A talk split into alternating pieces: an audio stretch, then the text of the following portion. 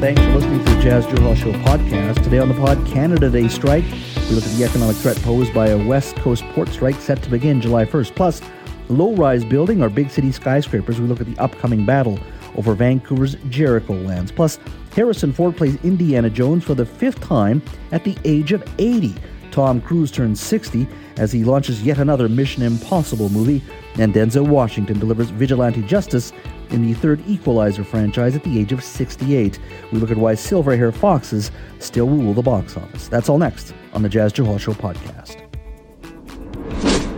Now let's get to our top story today. More voices are raising their concerns over a potential port strike that could begin tomorrow, saying it'll be a significant blow to our economy and could lead to um, price increases. Now there's a 72 hour strike notice was issued on Wednesday by the International Longshore and Warehouse Union, which affects about 7,400 terminal cargo loaders in 49 of the province's waterfront employers at more than 30 BC ports. Of course, Canada's busiest is right here uh, in Vancouver. Now, the union says that contracting out is a big issue. Port automation and cost of living are key issues in the dispute. Now, Bridget Anderson, who's the president of the C- president and CEO of the Vancouver Board of Trade, says any prolonged job action will be a significant blow to our economy and could lead to price increases. Take a listen. In inflation and rising interest rates and you know, when we look at there any kind of potential disruption in the port, we're also concerned that this could be not just a temporary disruption, but a permanent disruption, as we're already seeing some cargo being diverted to other ports around the world.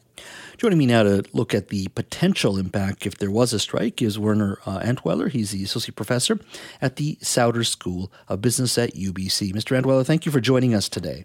Good afternoon. Good afternoon. Um, it's hard to predict, but uh, from what you see and where you are, do you think we're headed into a strike? It's a pretty good chance that at least, uh, even in the short term, we can expect some sort of job disruption? Yes, it very much looks that way because the positions seem to be still quite far apart, and there are some issues that are thornier than others. This is not just about wages, but to, as you mentioned, it's also about automation at the port, and it's also about outsourcing. And these are very thorny problems to solve. Mm-hmm. Uh, how, and we talk about the importance of our port, uh, but how important is it to BC and Canada's economy and just the ability for goods and services uh, to move here in our province? Yes, uh, ports are absolutely critical. Uh, roughly a quarter of all international trade goes through our two ports in, on the west coast.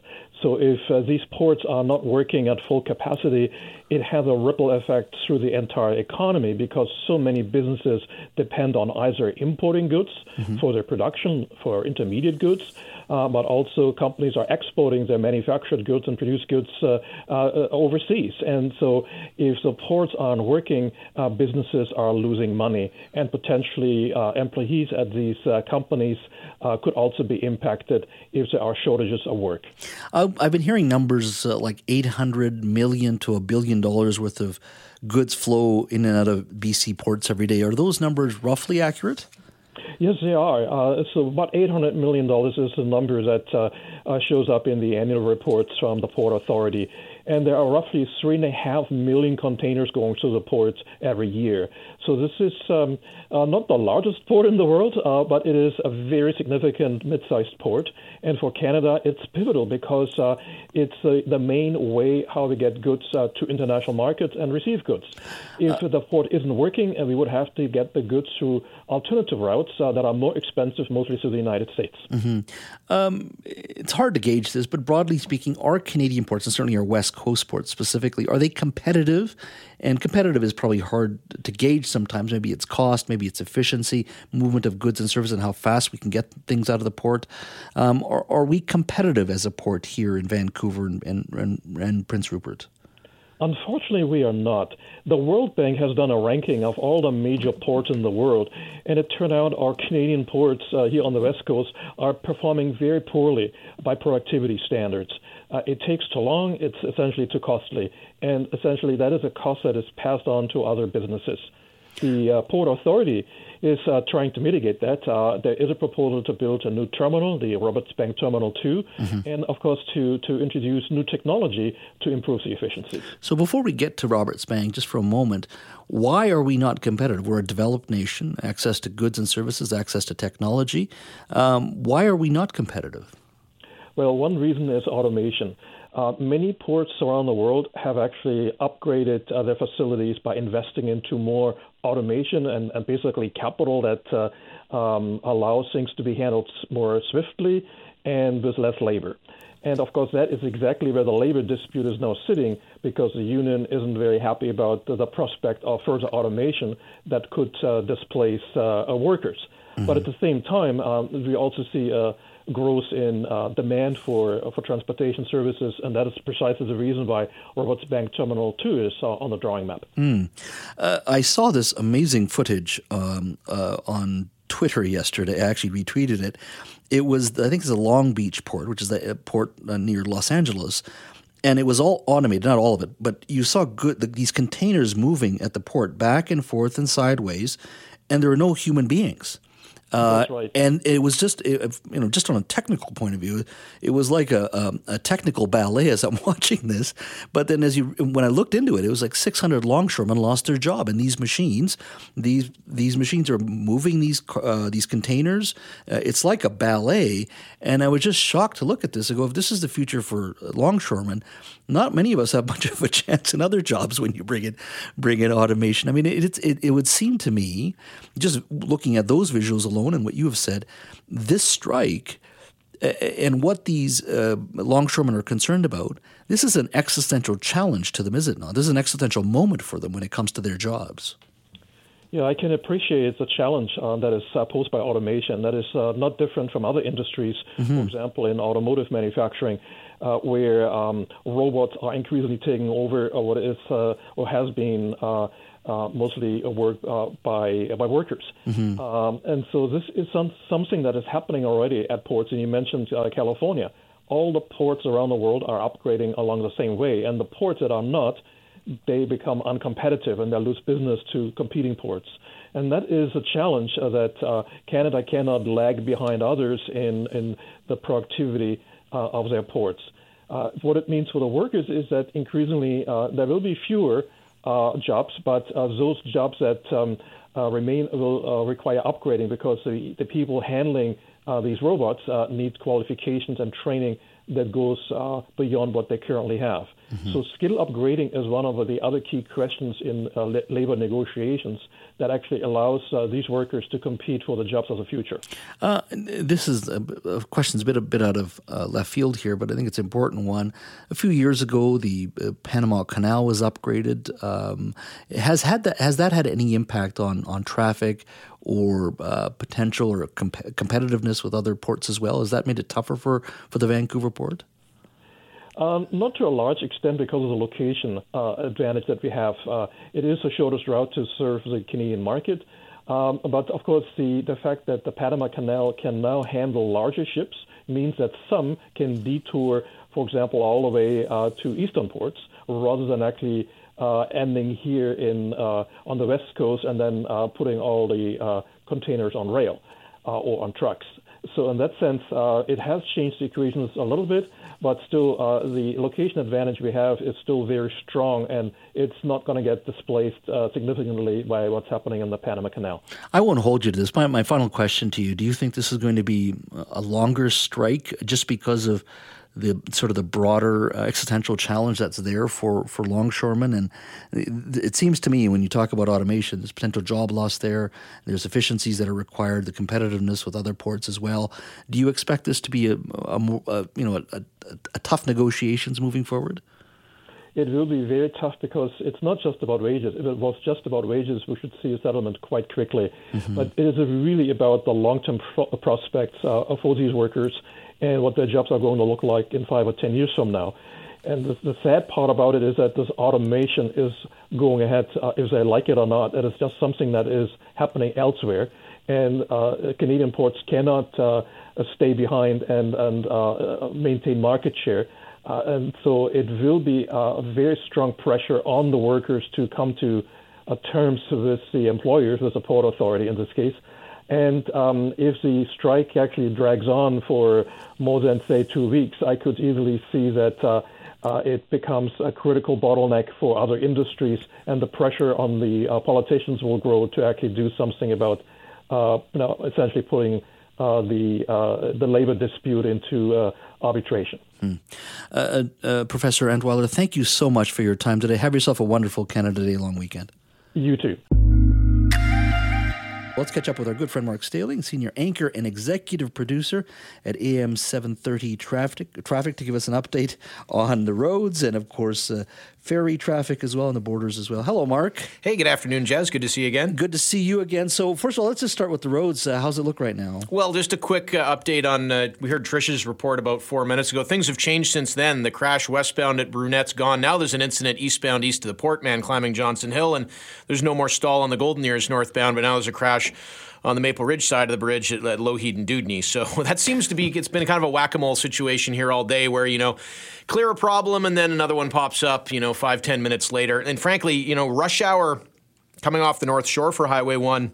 Mm-hmm. This the it started at like 10:45 this morning. There was a crash and it just never recovered and it's just been busy ever ever since. I'm kind of hoping, you know, sometimes you know, it means that the rush hour ends sooner uh, mm-hmm. because everybody's getting out of Dodge so early, and that's been the flow, whether it's coming off the North Shore and it's still, I mean, there's no incidents, but it's just so slow on Highway 1 East through uh, Langley and Abbotsford still right now. Mm-hmm. Once you get through Chilliwack or east just past Chilliwack, yeah, you're, you're fine. But, um, it's been really busy. So it's not a ton of incidents. It's just the amount of people all doing the same thing right now. All the cars on the road, and it's uh, just really, really busy out there. Leaving at the same time mm-hmm. for for the long weekend. Now, uh, ferries. What is it? Just don't bother. well, uh, one one thing I'm happy to report is that I actually have the website open in front of me. It's working. Oh. It's working again. Went down for like 20 minutes, then it went down for like an hour and a half. I managed to figure out a back channel to get some more info onto the airwaves, but. Uh, I mean, if you didn't have a reservation, then I'm not sure what you're what you're doing. But uh, there's a little bit of room on the late night sailing at nine from Tsawwassen to Swartz Bay. Um, there's a little bit of room as well if you're trying to get to the Gulf Islands. Uh, to Duke Point. There's that super late night boat. A little bit of room. When I say a little bit of room, I'm saying it's like 90% sold. Um, but I believe there it is. Yeah, if you want to go Horseshoe Bay to Departure Bay, spoken for from 3:55 all the way to 10:40 tonight. Um, it is sold out. Um, you know, I don't know if this is top three or top top five, but this is one of the busier, you know, ferry days of the year, right? So um, planning it, ahead is, is big. Yeah, I think it's number two for the year. I think uh, the BC Day long weekend is the busiest, but mm-hmm. uh, I think they do their retrofit. They usually do the retrofit starting in September, which is of course a slow season. But I guess this particular one, the only time they could do it was now because there's only one facility that, that could do it. But and if they get delayed, you get this, and it's just uh, it's it, it's one domino after another that's fallen, and it's it's a mess. So. And just a quick note for the borders: it's yep. busy, but it's it's not it's not ridiculous or anything. You probably need to budget close to an hour to get through south for Peace Arch or Pac Highway if you don't have an Nexus Pass. So that's busy, but in the grand scheme of what we have seen in the past on some of these days, where it's like you know three hour waits at the borders, not seeing that. Uh, tomorrow morning is probably going to be pretty busy at the borders as people think they can kind of get an early jump, and everybody goes all at the same time at you know seven o'clock tomorrow morning, and it gets busy, but. Uh, yeah, border's busy, but I wouldn't say it's anything uh, truly outrageous as far as those waits. Well, you just don't want to be a ferry traveler today, that's for sure. Or this yeah. weekend, anytime. Yeah. Hey, walk, if you can walk on, you know, yeah. walking on, is if you can get somebody to pick you up on the other side, you can always walk on. It's getting your car on board that's the issue. And yeah, reservations are just a must. Yeah, there you go. Marc, thank you so much. Thank you, Jess. Harrison Ford is repri- uh, reprising perhaps the most iconic role of his career as archaeology professor turned adventurer Indiana Jones this month for the fifth and apparently final time. Indiana Jones and the Dial of Destiny uh, hits theaters today. Uh, take a listen to the trailer. I'm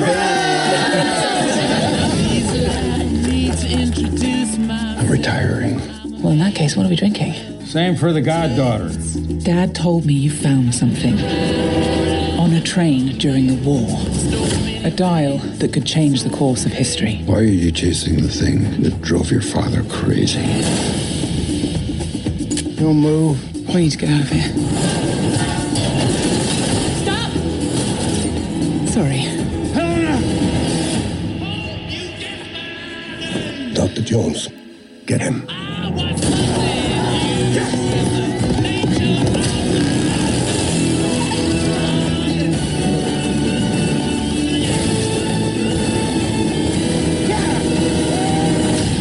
Hitler made mistakes, and with this, I will correct them all. You stole. That, of course, is Harrison Ford uh, in Indiana Jones and the Dial of Destiny. It's in theaters today. Now, there's no doubt, uh, you know, we all live longer, we're living healthier lives, uh, and we many people are prolonging their careers and working longer. And apparently, that ap- applies to Hollywood's action genre as well. Think about this for a moment. Harrison Ford, uh, in this role, is 80 years old. 80. Keanu Reeves uh, will be uh, in the latest John Wick installment.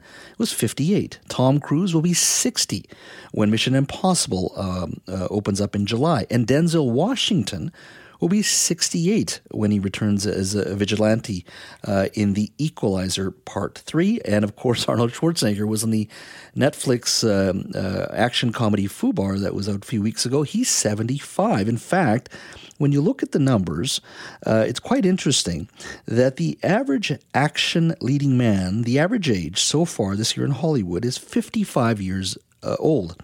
In 2015, it was 47, and a decade earlier, it was 39 years old. So, what's happening when it comes to all these silver hair foxes? And they're still ru- ruling the box office. So, joining me to talk a little bit about that and the movie uh, is Rick Forchuk, a TV Week magazine columnist. Rick, thank you for joining us. Hey, my pleasure. Good to talk with you, Jas. Yeah, well, let's just start with the first part here. You were at, you watched the movie uh, just a few hours ago. You watched the matinee. What, what's your, what are your thoughts on the movie so far? Well, I enjoyed the movie a lot. Mm-hmm. I really enjoyed it a lot, and uh, it was exactly what I was expecting. I had a little bit added on the side, and some really interesting things that Harrison Ford has done here. As you mentioned, he's 80 years old. He was 79 when he started making the movie, uh, 80 when he finished it. Uh, but uh, in the beginning, there is some of that de aging computer software that uh, makes him look younger. And in fact, it should, because the opening scenes take place during World War II in the 1940s. Uh, but when we get to the present age, not our present, the present in the movie, which is 1969, he is a full blown guy that age. And uh, very early on, there's a scene in which he is shirtless. And it's not a scene that says, look at me, look at this physique, look at what great shape I'm in now. It's the physique of a 79 or 80 year old man, and that's just exactly as it should be. So I loved the movie, thought it was terrific, had a time travel element to it, which is my favorite genre, mm-hmm. and I thought it did just, just great all the way around. Oh, wonderful. So you're going to recommend it uh, to your family, friends, and of course to our audience uh, uh, as well. So let's talk about the other big issue here. I was going through some of the ages. Tom Cruise, of course, will be 60 when Mission Impossible hits theaters. Denzel Washington, 68. And of course, Arnold Schwarzenegger just had that uh, Netflix action comedy released a few weeks ago called Fubar. He's 75.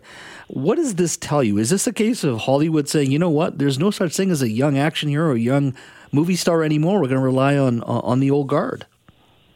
Well, I think it's that. I, I think what it is uh, because the movie making business is a business first and foremost, and uh, they love to go with a winner.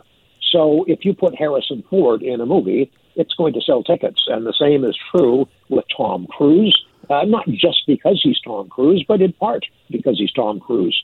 Uh, a couple of other examples. For example, uh, coming up this summer is The Expendables 4. Sylvester Stallone, age 77, playing an action hero once again.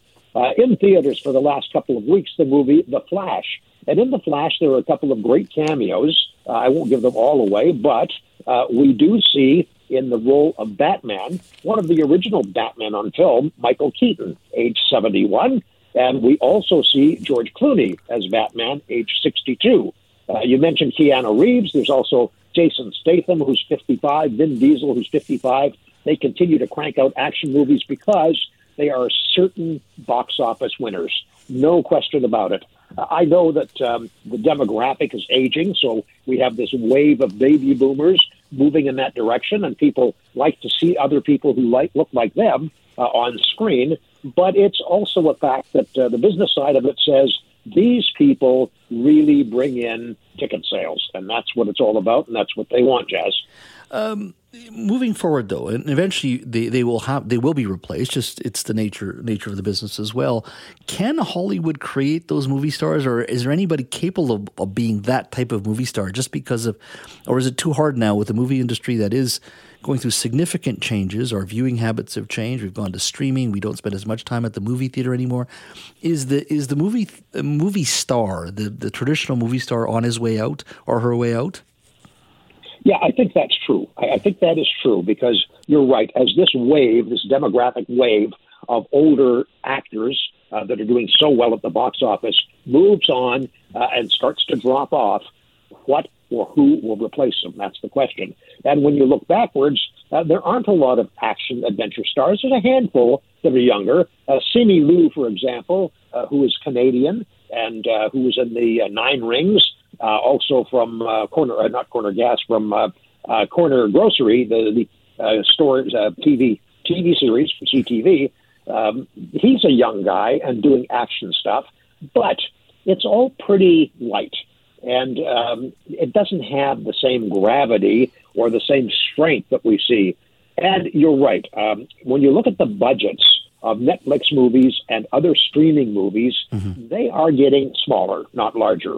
And that means they will pay less for their stars. And that means that there is no studio system per se to buoy these people up and to have kind of a group of people around them saying, way to go, way to go, let's get another one of these going. Uh, so it's going to be a challenge. I think uh, you're quite right, Jas. The business is changing. Streaming makes a huge difference. Uh, it costs more and is harder movies into the big screens, the big cinemas. Mm-hmm. And uh, even though things post COVID are a lot better, uh, they're still just beginning to touch where they were in terms of revenues uh, where we were post COVID. So it's going to be some time before that gets sorted out and before that changes. So I think that we have a way to go here. Mm-hmm. I think that we'll still see some older stars being older stars, and I'm not sure what's going to come up behind them because millennials, who are going to be the ones that will fuel this, don't watch movies the same way that the baby boomers do. And by that I mean going to the theater, and uh, they don't have the same degree of uh, familiarity and loyalty, mm-hmm. and they are far more likely, for example, to go on to YouTube and watch a key scene or two from a movie, and that's it. Yeah. So no revenue there, Jas. That's yeah. very interesting. And uh, we don't need to belabor the point, but it's kind of interesting. You're, we're two men talking about male stars.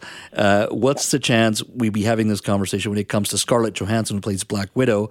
Would she be doing the same character at 75? Would Hollywood allow her to play the same character as well? So there's a little bit of sexism there uh, as well that's built in, in my opinion.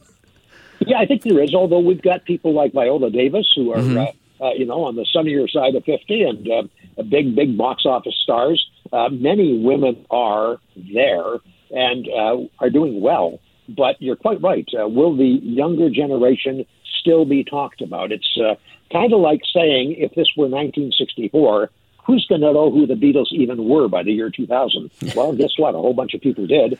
Uh, so um, this is what the business is all about. It's risky, and you have to put your money on the horse that you think is going to win and go with that, Jas. There you go. Rick, thank you so much. And thanks for watching the movie and give us, giving us the review as well. Really appreciate it. Have yourself a wonderful Canada Day long weekend.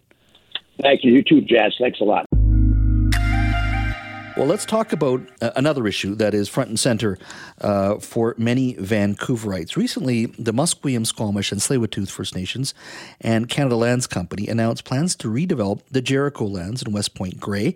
Um, they are saying they want to build 13,000 homes that would house upwards of 24,000 people. Now, the developers say that uh, at a minimum, there'll be 30% of the homes will be affordable housing, 20% for social housing, um, and 10% for moderate income rental housing. Now, the project also includes more than 20 buildings that would exceed 20 stories. Three of them would be above 49 stories. It's an ongoing conversation, early days, as these plans were just announced, but it would fundamentally reshape that corner of Vancouver. Um, many people have said, look, they support greater density, but some of these much larger buildings and towers just don't fit the character of the neighborhood as well.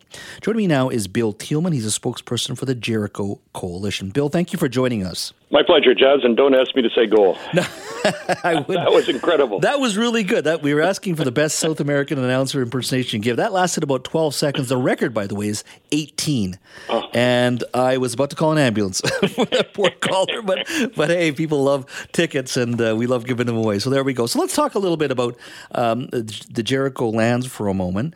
What don't you like about the proposal that has been presented at this stage by the Musqueam, Squamish, and Tsleil-Waututh?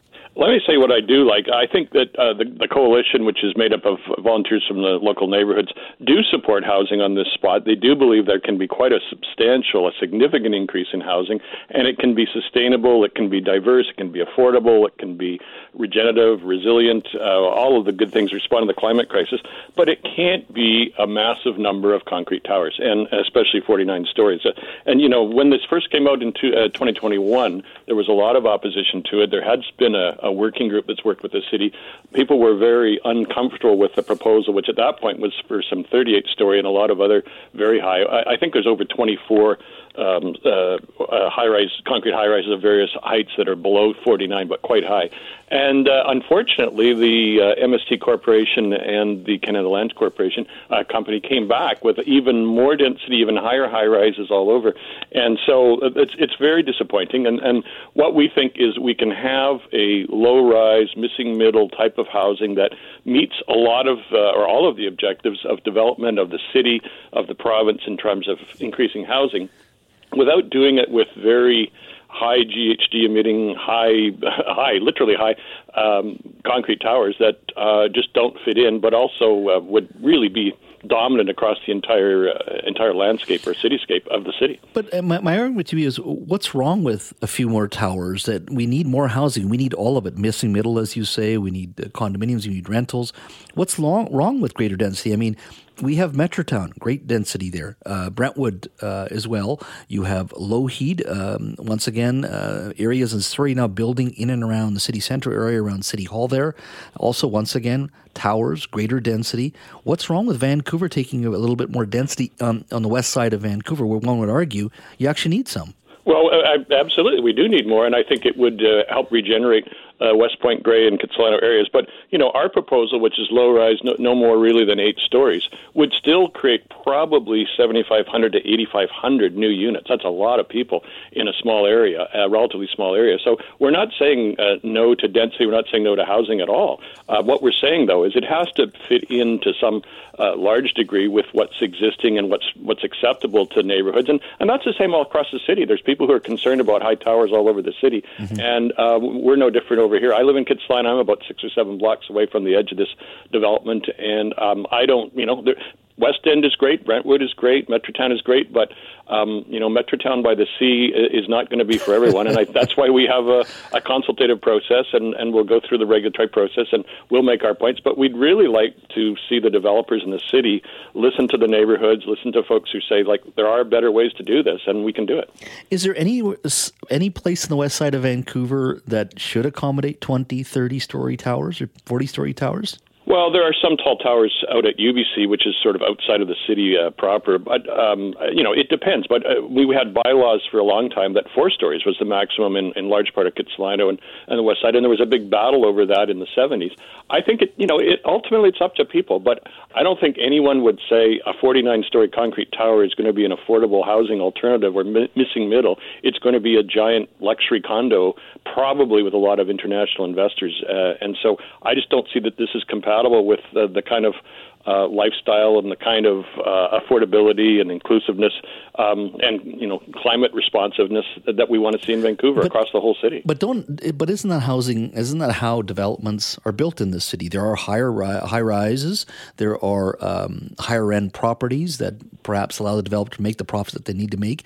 But in but in allowing them to do so, we do ask that they build rental housing, uh, social housing, affordable housing that that that comes with it. Is your worry that it's going to turn into just Oakridge, and that it would be just high end uh, condos and there'll be nothing else for most everyday people? Well, I think so. And I think you know it depends on on what, uh, as you said in your intro, what's the definition of affordable? Vancouver as a city is not affordable right now. Um, we think we can increase uh, density in low rise. We look at the Arbutus um, area, the Arbutus uh, rows along there, um, Arbutus in the west side, is as an example of uh, how you can create more density without going to high rise towers. We look at Paris. We look at all over Europe uh, where they have significant density without uh, um, either any or, or very few towers, and those are the kind of models that we've worked on, and, and people can see that. Your listeners can can go to the JerichoCoalition.org website and see the video we've got there, which I think explains it quite nicely. Mm-hmm.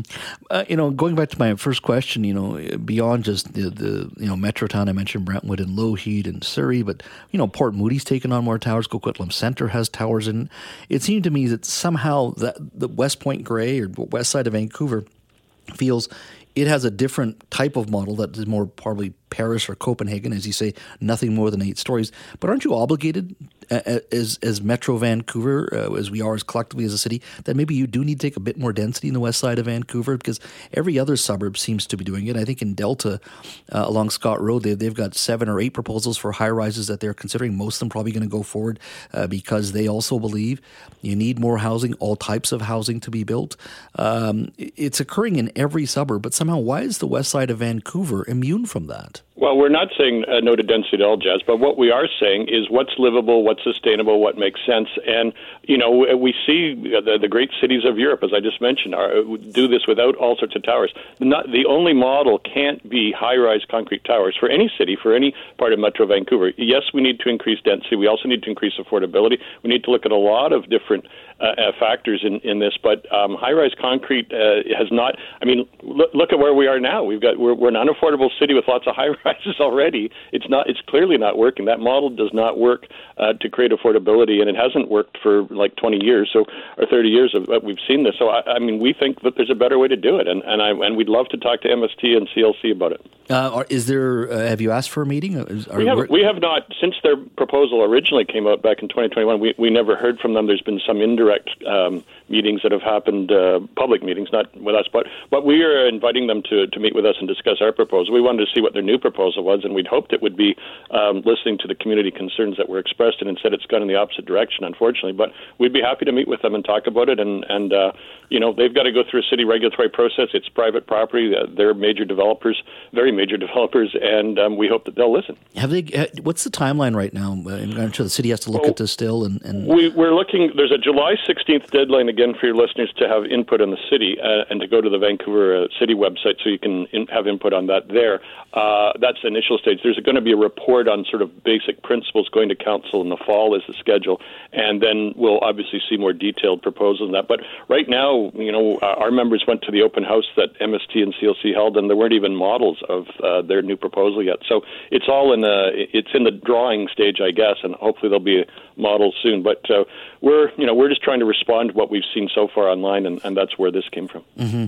Uh, ultimately, though, in your mind, this just can't go ahead. It, it, just fun. It changes the neighborhood in such a fundamental way, and it doesn't fit where you where residents you believe are at in regards to the type of development they want to see. It, it doesn't fit, but it also doesn't meet the objectives that I think the city and the province and, and all of us kind of have to have more affordable housing, more missing middle housing, more sustainable, environmentally sound housing, and uh, a, a swack of concrete towers on the beach just doesn't do it. Mm-hmm.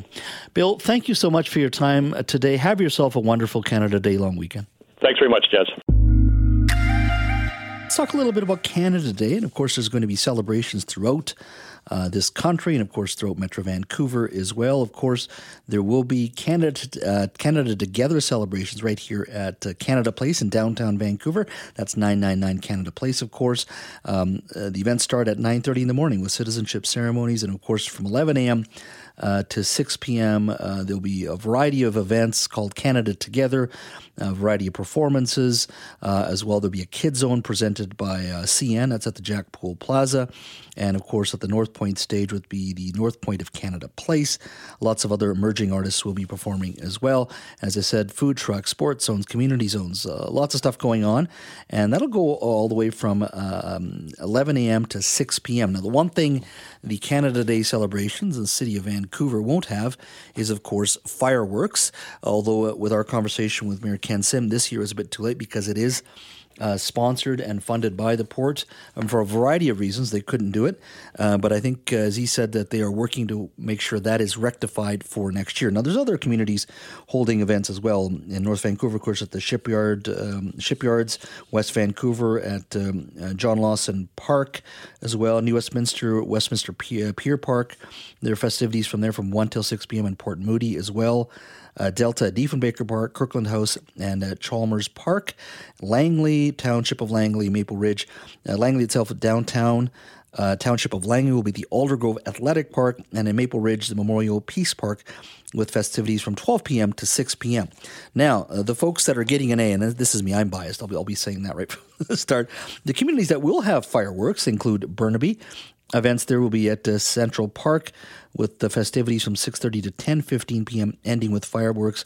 And during the day, uh, events at Burnaby Village festivities there will run from 11 a.m. to 4.30. Edmonds Park as well, 11 a.m. to 2.30. Coquitlam as well, the Farge Lake Town Center. Port Coquitlam, Castle Park as well. Richmond, uh, Harbor, of course, for the Salmon Festival. Love that event. And, of course, White Rock at the Memorial Park and Abbotsford at the Abbotsford Exhibition Park from 8 to 10.15. Those cities that I've mentioned, Burnaby, Coquitlam, Port Coquitlam, Richmond, White Rock, and Abbotsford will have fireworks. Abbotsford actually has a laser light show, but the other communities will have fireworks. And another community that will have fireworks, of course, is Surrey. Joining now is Mary Rukavina, Special Events Manager for the City of Surrey. Hello, Mary.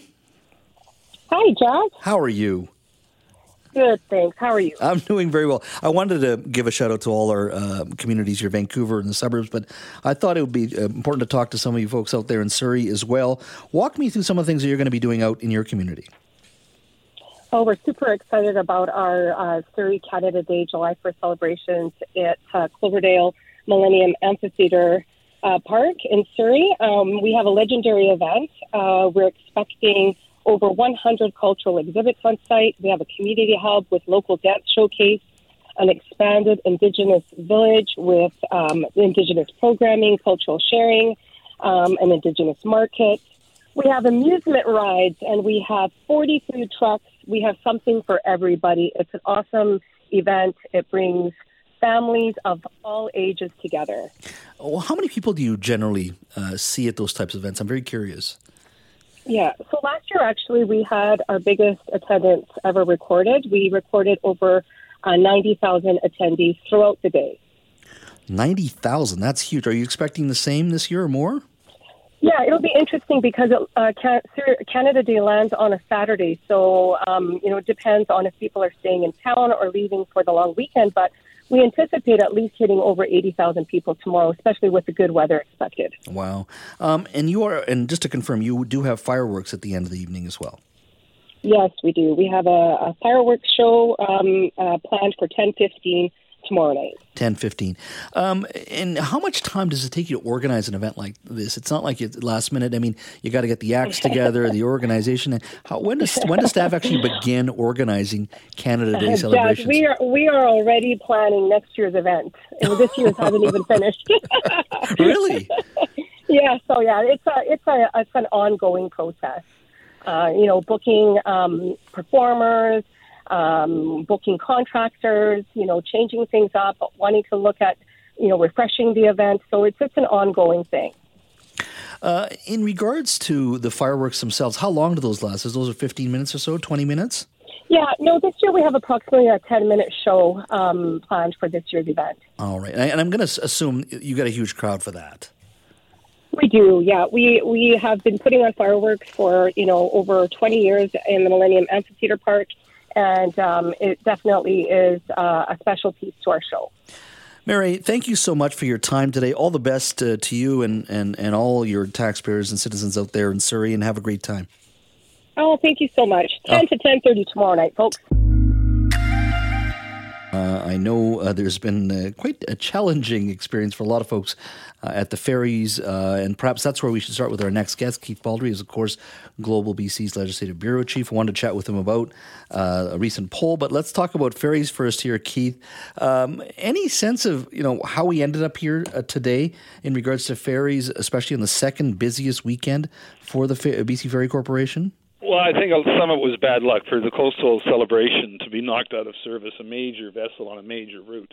Um, just uh, was bad timing to say the least. And then the ongoing challenges. I'm not sure how much of this played a role, but we've talked about this before. The ongoing challenges of crewing BC ferries Transport Canada a few years ago changed the number, the requirement for the number, the minimum number of people of able-bodied seamen to be on board the vessel with safety training, and that number now is significantly high.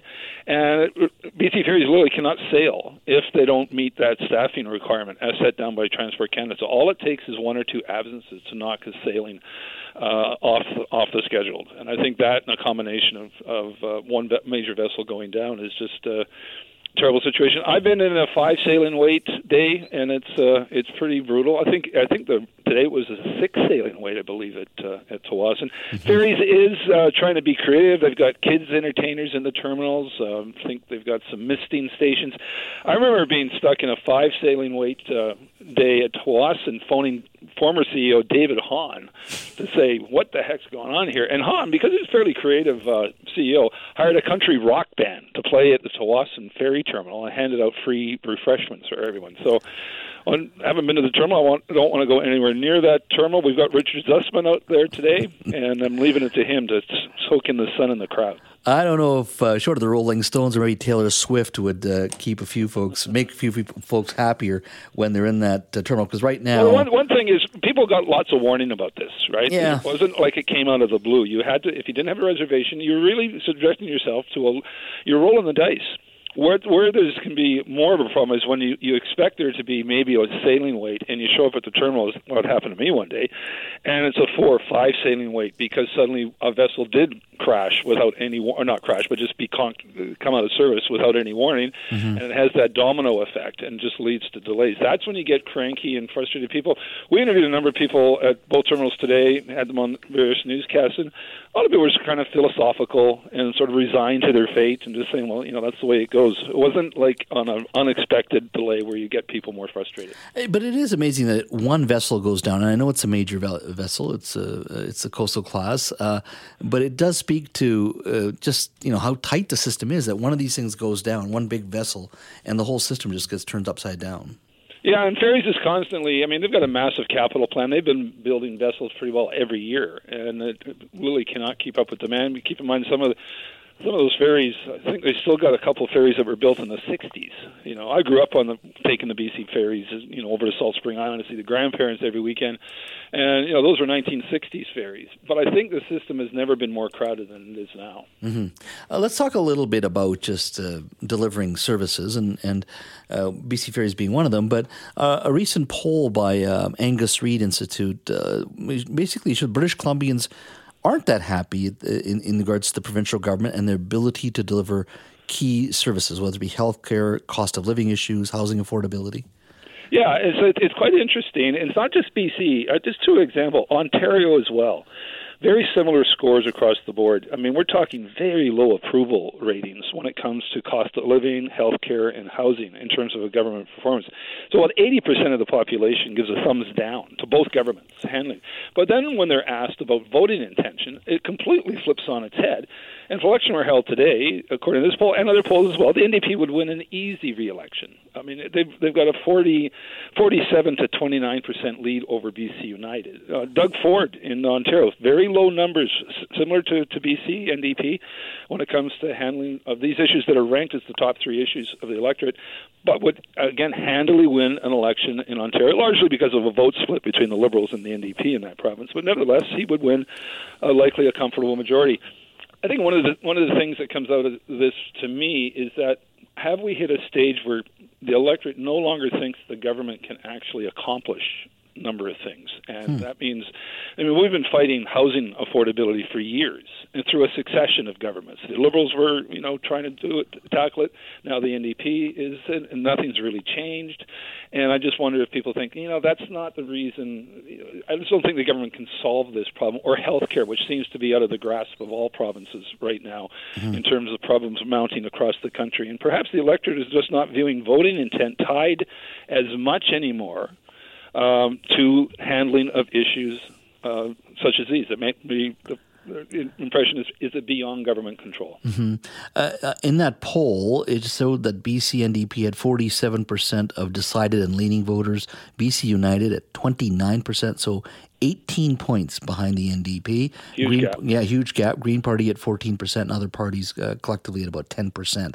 Um, part of it, uh, one would argue, whether the name change from BC Liberal to BC United is one thing, but uh, I don't think anybody knows what they stand for yet. I, I think they're trying uh, on a variety of issues, but I don't think you get a, immediately get an impression of what does BC United stands for. It seems like it's a party searching for, at least having difficulty articulating an identity. I'd agree. I mean, I, I think the vast majority of the population really doesn't know what BC United is. Very few people pay attention to politics at that granular level to notice when a party changes its name. I usually think about the parties at election time, mm-hmm. not so much between elections, and particularly when it comes to opposition parties. I mean, if you're going to get mad, uh, uh, and you're going to get mad at the government from you know between elections, you're not going to get mad at the opposition parties. You're not paying attention to the opposition party so much, and so when the opposition party changes its name, I think it goes by and large unnoticed by a vast chunk of the electorate. And I think that's what happened in, in some of the, the, the by elections last weekend. I'm sure a number of voters were presented a ballot and looked at the car, card and said, "Well, I know what the NDP is. I know what conservatives are."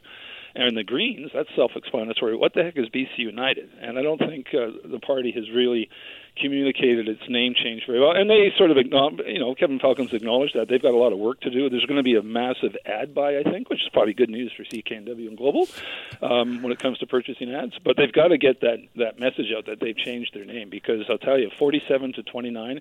Um, we haven't seen a split like that since uh, you go back to the dying days of the NDP government in the late 1990s. Yeah, I mean, I, can he turn? Can Mr. Falcon turn it around? Do you think? I mean, he's got a just over a year. It's. I mean, that's. I mean, governments. It always says oppositions don't win. Governments uh, are the ones that uh, are the lead reason why they don't get elected, not opposition. But in, in this case, do you think he can turn it around so quickly? He's just got just over a year left again, I think of what a third electorate doesn't even know who he is, and that's always, you know, it's a struggle for opposition to be heard.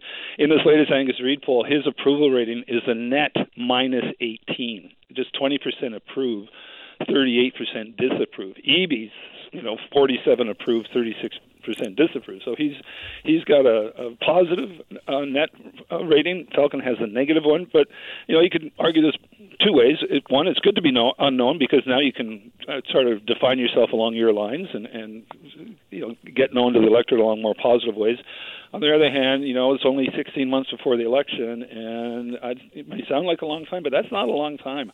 Um, that's, uh, I think it's, the, I think the by-election has underscored the urgency of the situation BC United finds itself in because the NDP government very well positioned in the polls in terms of where they are with public opinion, even when the electorate is that upset or not that unimpressed with your performance on the issues that are near and dear to them. Mm-hmm. To have a gap like that between you and your nearest political opponent is astonishing, and it's great news for David Eby and Doug Ford in Ontario. Yeah, the, the issue of um, the cancer patients uh, going down to Bellingham uh, for um, for treatment. Uh, look, it, it, it helps us in the sense in the near term that people who need the need the treatment uh, can go, and I feel very happy for them. But I think the overarching message of sending Canadians down to relying on a, on, a, on an American system to to help our public system, um, I'm a bit surprised that we haven't seen more outcry on that. Well, again, maybe as I said at the top, perhaps people don't think the government is in control of these systems uh, in the ways that perhaps they they uh, thought before. That these these systems and problems have become so big and so regular and so consistent. And uh, even though you know we didn't have a little sent a relatively fewer number of people down to Bellingham, there were uh, some pregnancies sent down there, but nowhere near the number we're talking about here in the NDP. But I think when it comes to public health care uh, I think people accept that it's probably never going to work the way it should work in terms of always functioning properly, no matter who's in government. And that's why I, maybe it's not a vote determining issue anymore for people. If, if it ever was, uh, historically, the NDP seems to be the party that benefits most from health care. But perhaps the longer they're in government, that may change. But right now, just because people are upset with the handling of health care, it doesn't affect how they're voting or how they intend to vote. Yeah. Well, it's going to be a, a very interesting uh, Canada Day long weekend. I'm sure many of these uh, BC Liberal and the PRBC and United no, and put, a, put a coin in the, in the glass there. You made a mistake. I know. Uh, BC, I did that on Mike Smith yesterday. Uh, did you? BC United, uh, Green Party members, and of course many other uh, Conservative Party as well. They'll be out um, working the barbecue circuit, I'm sure, throughout the summer summer uh, as well. Be very interesting fall when they get back to the legislative session. But uh, let's see how this all transpires. But looks like uh, BC United has a lot of work ahead of them over the next a lot of, over the next year. So Keith, have yourself a wonderful Canada yeah. Day long weekend, and we'll chat on Monday. Have a great weekend.